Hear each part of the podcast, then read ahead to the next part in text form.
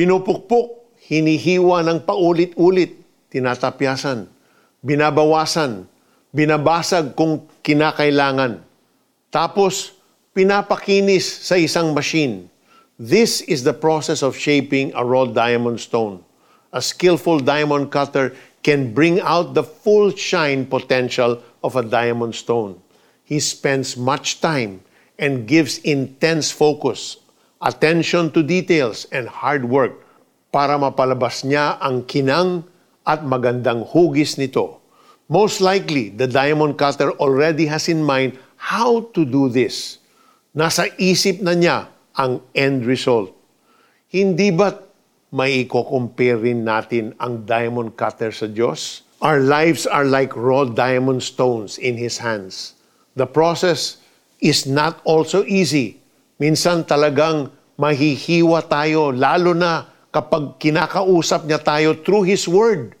Kung minsan naman ay mababasag ang puso natin because of the pain of His discipline as our Father.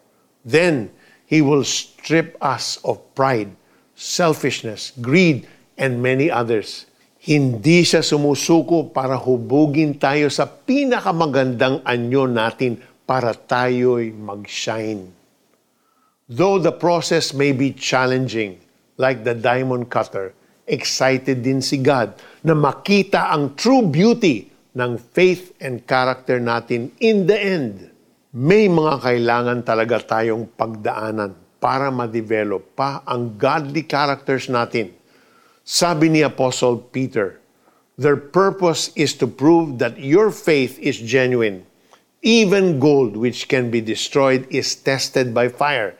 And so your faith, which is much more precious than gold, must also be tested so that it may endure. Then you will receive praise and glory and honor on the day when Jesus Christ is revealed. Nasa season ka na ba ng buhay mo na parang binabasag, tinatapyasan at hinuhubog ka ng Diyos? God is the greatest diamond cutter. He is shaping you into a brilliant diamond. So hold on and just go through the process. You will shine in God's hands. So let's pray. Oh God, shape us into diamonds who will shine brightly for you. In Jesus' name, amen. For the application, do you want to shine like a diamond?